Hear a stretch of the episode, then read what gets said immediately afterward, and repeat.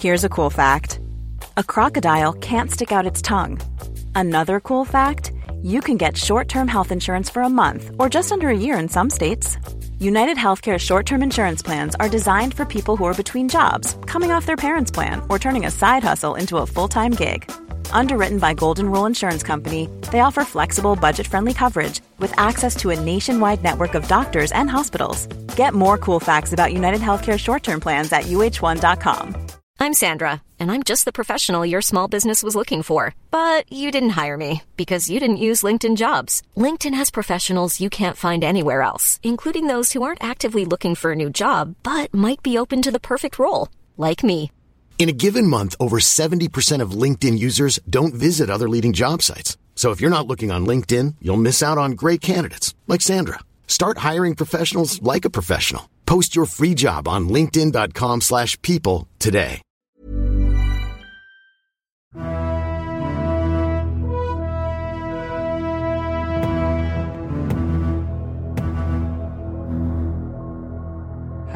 Welcome, history friends, patrons all, to this episode, explaining what's going on in When Diplomacy Fails Towers, specifically in relation to our Patreon page. Maybe you're a long serving patron and you want to know what my plans are. Maybe you're just curious and you always thought about signing up. Maybe you're lost and you're just about to click away.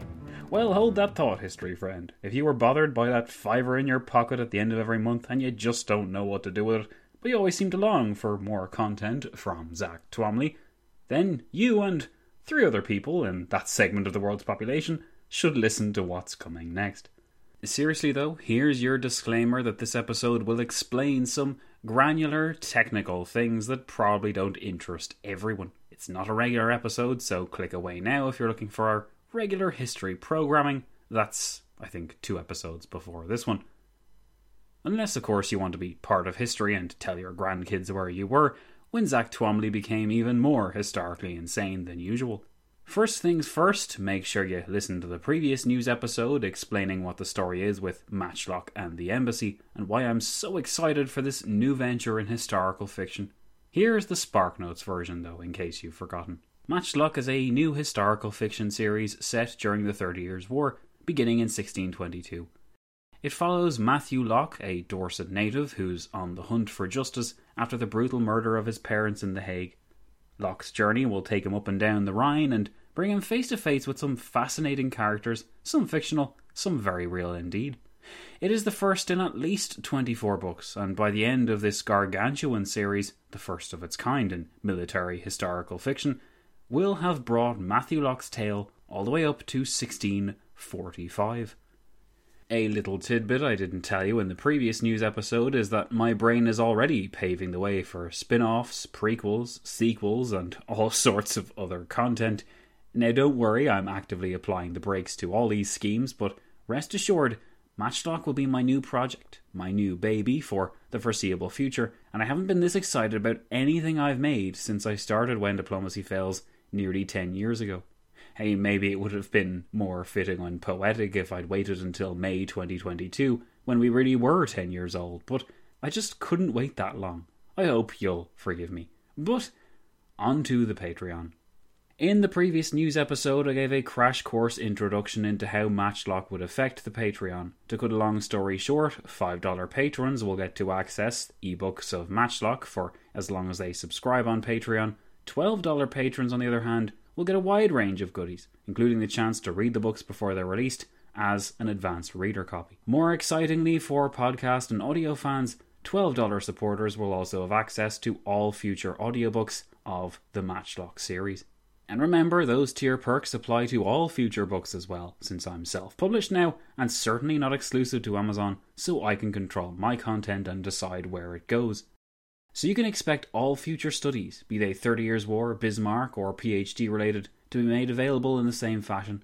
Basically, I want When Diplomacy Fails' Patreon to be the hub for all content I release. Included within this content bank is, of course, what brought us to the dance in the first place the podcast. Having talked about Matchlock a bit, let's talk about the podcast for a bit now, because we have something very important to discuss.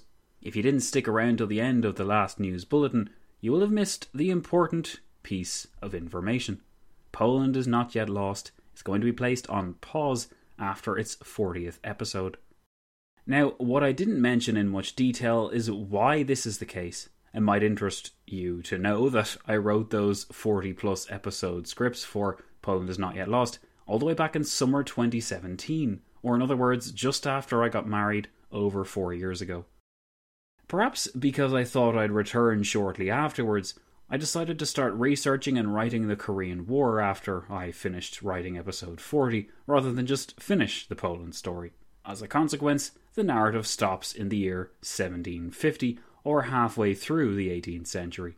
And it shouldn't be too much of a spoiler to say that after halting my writing of Poland is Not Yet Lost, I never went back to do the next 40 plus episodes to bring the series up to the year 1800 and through all the Polish partitions. And if it wasn't obvious, I really regret this decision of mine and what I like to call the ooh shiny disease when I rush to cover a brand new thing without really thinking through the implications for my schedule. This didn't matter so much in 2017 to 18 when this podcast was really just my job, but since I started lecturing and then started the PhD, I found that, hey, imagine that! I had less time on my hands to dedicate to writing new content. My plan then was to work through what I had already. I planned to return to writing Poland is Not Yet Lost in time for the next set of episodes to release, so that you'd all be none the wiser about my lack of plans. But again, this can hardly come as a surprise. I found I just didn't have the mental or creative energy to research something so distinct and separate from the mind and time suck that was my PhD. And as I had to prioritise the PhD, my brain just lacked the juice to start building Poland back up from the ground upwards. I even started writing script 41, and after a few minutes of staring at the screen, I came to the conclusion that I simply could not do this. That was early April 2021. After several discussions with my wife and periods of, let's just say, intense reflection, my brain started to veer towards something completely different enter Matchlock. It's hard to describe how freeing it is to just write and tell a story of your own when you've been hamstrung for so long by the demands of academic rigour. Now, don't get me wrong, I am somewhat obsessed with creating immaculate footnotes, but the palate cleanser that was writing fiction was just. it was irresistible. And not only that, it actively made me feel better. It refreshed my creative juices, and it gave me something unique and exciting to nerd out over that wasn't the PhD or the podcast. It was something completely new. But I couldn't write it, I said. I had to do Poland. I had to finish the story, or else you'd all hate me. And I still struggle with this dilemma. I know it's not nice to have your story interrupted in its middle. Nobody likes that. And believe me, it was never my intention. If I told 2019 Zack just before he started the PhD what I'm doing right now, he'd probably be horrified and it might even send him over the edge altogether because 2019 Zack was a very stressed out Zack. But I've reconciled the decision a bit since then, and for three main reasons. The first, mental health related. I just can't bring myself to tackle two research intensive projects at once. I just can't do it. My brain won't allow me to do it, not without serious protests involving migraines, a plodding pace, and also probably work that is just substandard anyway. So the fact that Poland is not yet lost literally can't be done right now is a pretty good reason. The second way I reconciled it is that I will finish this Poland story. I'm committed now to jumping back into Poland in summer 23 just as the PhD is winding up, and I can leave that block of PhD research behind. It should be added that I envision really good things for Poland is not yet lost generally, including a book that will gather the first 40 episodes together and will probably begin in 1648 so we can see more of the peak of the Commonwealth's powers and Sobieski's finest moments before things get really, really depressing. In short, I'm not abandoning Poland. Poland is literally not yet lost. It's just being placed on ice for now. The third way I reconciled it is connected to my PhD, and I alluded to this at the end of the last news episode. You're now placed on notice. Britain Goes to War will be returning to make up for the gap in content for $5 patrons. Instead of Poland is not yet lost, essentially, you'll be getting two episodes of Britain Goes to War every month. But maybe you're new to this whole when diplomacy fails thing and you've no idea what Britain goes to war is. Well, allow me to enlighten you. Britain Goes to War began as a whopper ambitious project. Noticing a pattern here, wherein I committed myself to trace British history from basically the mid 19th century up to the First World War. No, I don't know what I was thinking in late 2015 that made me believe this was a good idea.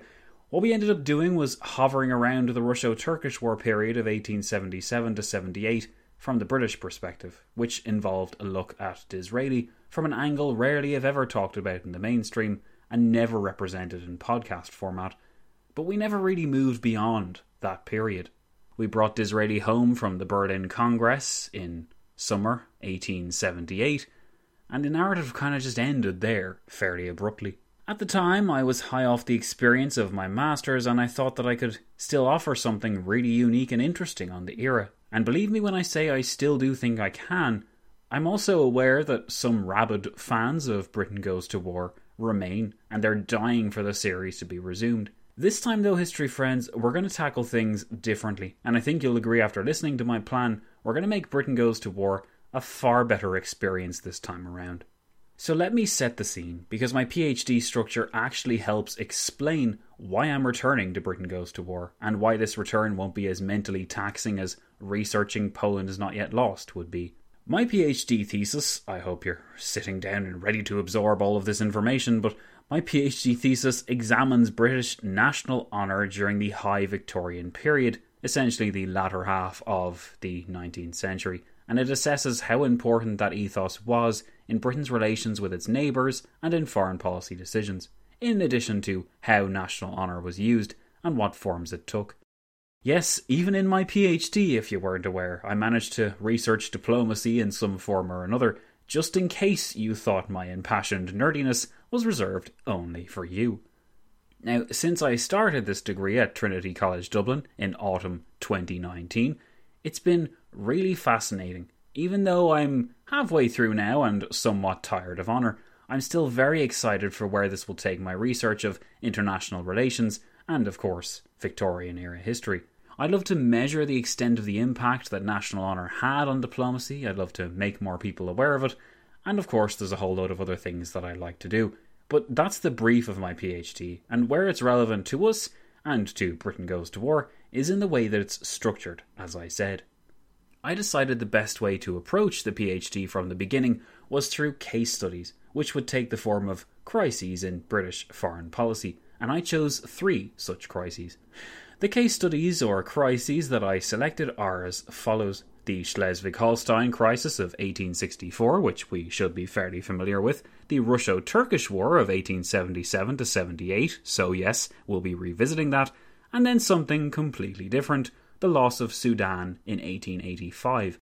Each one of these crises offers something different in the study of national honour, but also from a general narrative perspective too. I'll go into more detail in a wee bit as to why I chose them and what's involved in each, but even from this surface presentation, you should note that I selected crises from each decade. If you're aware of your later 19th century history, you'll also know that this was a very eventful time. Thanks, Captain Obvious. Each case gives us an inside look into three very different governments and three very different events. It also provides me with a great base of research, which can be expanded upon for you guys without much effort, so there's more of a focus on narrative rather than the nitty gritty granular research that the PhD demands. The fact that this adjustment will be relatively straightforward is the reason why I'm resurrecting Britain Goes to War. It should also be said that exploring these periods more deeply will be immensely beneficial for me generally in terms of getting more context for the PhD, so yeah, everyone wins. So, in brief, or as much brief as I'm capable of, let's look at each case now so you can understand where I'm going with each one and why you should be excited. I should reiterate this doesn't mean I'll just be focusing on, for instance, the Schleswig Holstein crisis in 1864 and that year and nothing else, or the specific moments of the Russo Turkish War from 1877 to 78.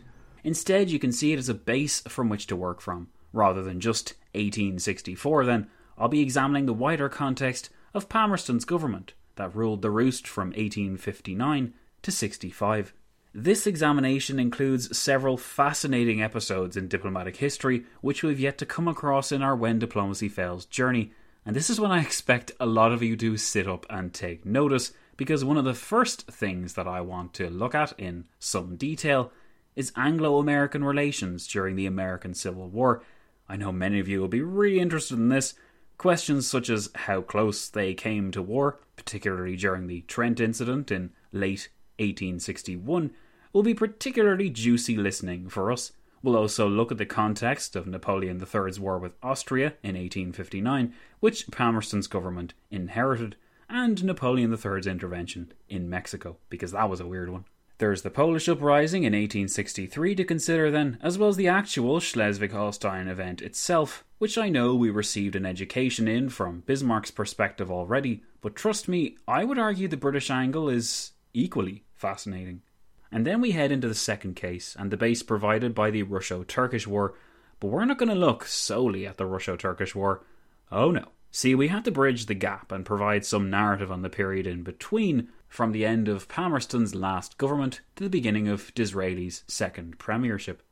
Expect an examination of the Is War in Sight crisis of 1875 between Germany and France, which Britain was very anxious about, views on Gladstone's less active foreign policy before Disraeli came to the Premiership, and how the Franco Prussian War affected Britain's relations with Europe and with Russia, whose Tsar took the opportunity to repudiate the Crimean War settlement. The Russian boogeyman features heavily in the second case study. We'll see how badly not just Disraeli wanted war, but how he was joined by the Queen in this. We'll revisit Derby's quest to avoid war with brand new eyes and a fresh set of sources that I already cannot wait to share because I've found some serious golden nuggets. And then there's the beginnings of the great game in Asia, again with Russia, what it meant for Britain's position, and the unfolding set of disasters in South Africa, crowned by the Zulu episode and the loss to the Boers, which came from a desire to make South Africa a federation in the same vein as had been done more successfully in Canada.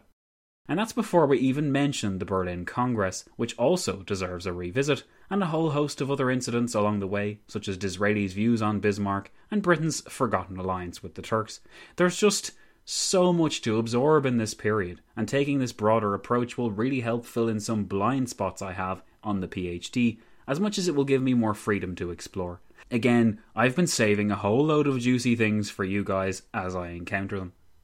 Then we come to the third case study, probably the wild card, the loss of Sudan, which is certainly less well known, but which gives us a great opportunity to explore colonialism and imperialism among the great powers. We're going to look at the Berlin Conference, where the scramble for Africa supposedly began, and how Britain overreached itself in Sudan and also expanded into Egypt.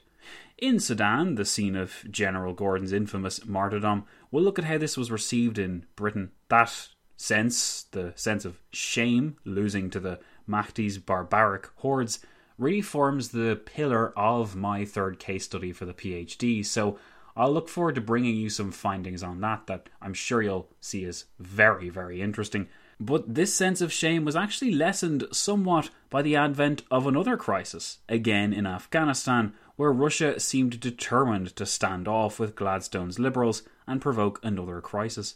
We'll likely end the analysis and end our Britain Goes to War series there for the moment with a monumental political event where Gladstone's Liberals split over the question of what to do with us troublesome Irish, thus creating the Liberal Unionist Party and engendering conservative ideas right up to the eve of the First World War, when in 1913 the Conservatives merged with the Liberal Unionist Party to form the Conservative and Unionist Party the name that party officially retains to this day, and it's all Ireland's fault.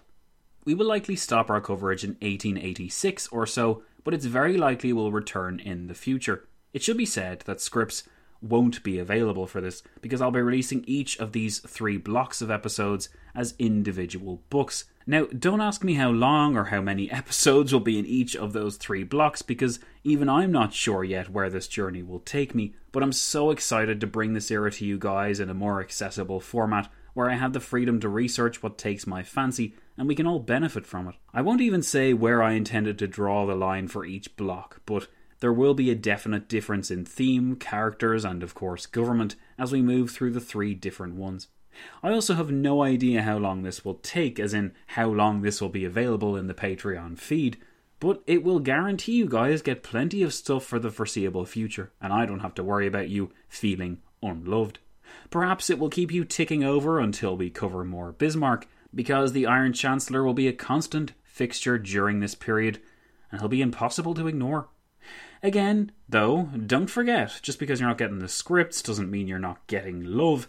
You $5 patrons will get the ebooks of these blocks for free, and if you're a $12 supporter, you'll also get the audiobook for your troubles as well. And yes, any non fiction audiobooks will be read by yours truly.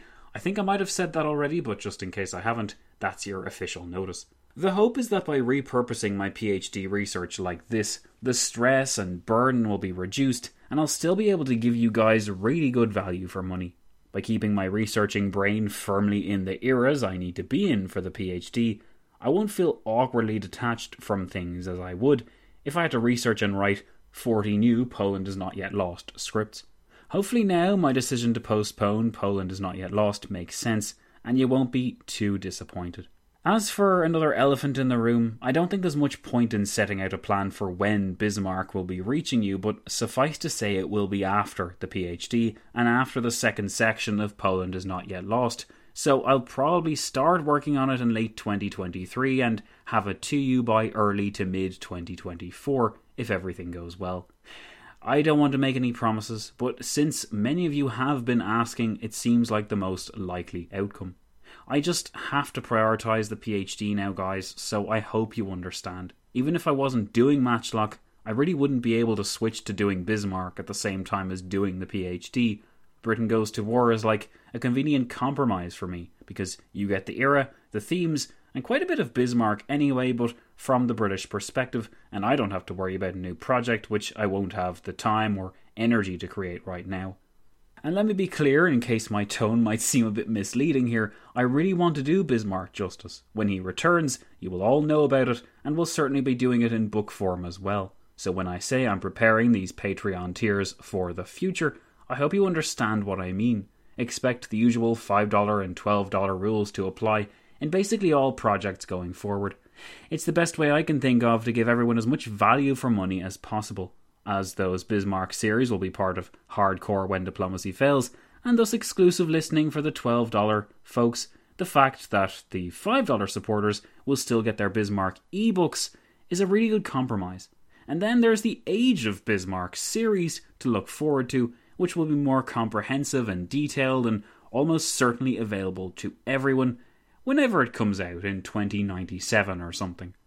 I may have mentioned this already, but Britain Goes to War won't be accessible until early 2022 for the reason that, well, it's not ready yet, and I'm working most intently on my PhD and getting Matchlock ready for release right now. But as a make good, once it is available, however long it takes me, I'll make up for that absence by running it weekly until we make up for lost time. So, for example, if we don't start Britain Goes to War until January 2022, which is the tentative date for it to begin, I'll run it weekly for four months to make up for the months of September, October, November, and December, where you supporters had no extra podcast content to enjoy. When I say I really appreciate you, I mean it. I want you guys to feel like the most valued patrons in all of podcasting, and the best way to do that is to give you my very best work. This very best work includes Matchlock, of course, and I'll say again for those in the back, I really hope you'll be willing to make the transition to historical fiction, as I did. Since you're still here, it's likely that you enjoy what I do, and I love to have a history friend like you on my side as I explore this exciting but also terrifying new world and make a new path in history content creation. And that, I believe, is all I have to say. Remember to listen to the previous news episode if you want to learn all about Matchlock, and especially if you want to hear the prologue of that first book. The blog post also goes into some extra detail, so make sure to click on that link below as well. Until then, history friends, my name is Zack. You are, honestly, you're just the best. I'm so excited. Have I said that already? And this is a wonderful new era, not just in When Diplomacy Fails, but also in the life and times of Zack Twamley's career. Maybe in a year's time I'll look back on all this as the moment when I truly snapped and lost my sanity, but right now I feel fantastic, and I hope that you do too. Let's fight back against the doom and gloom with some good news for a change. Matchlock is coming, Britain Goes to War is back, and I can't wait to see you all there. soon.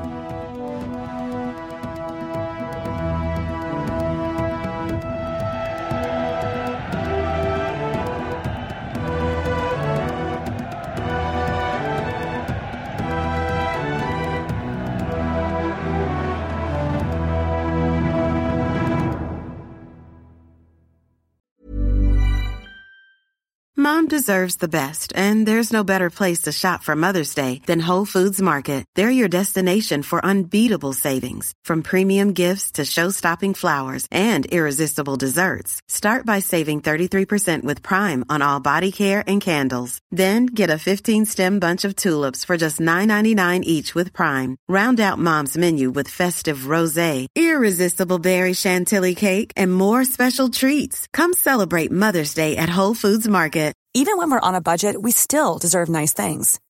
Quince is a place to scoop up stunning high-end goods for 50 to 80% less than similar brands. They have buttery soft cashmere sweaters starting at $50, luxurious Italian leather bags, and so much more. Plus, Quince only works with factories that use safe, ethical, and responsible manufacturing. Get the high-end goods you'll love without the high price tag with Quince. Go to quince.com slash style for free shipping and 365-day returns.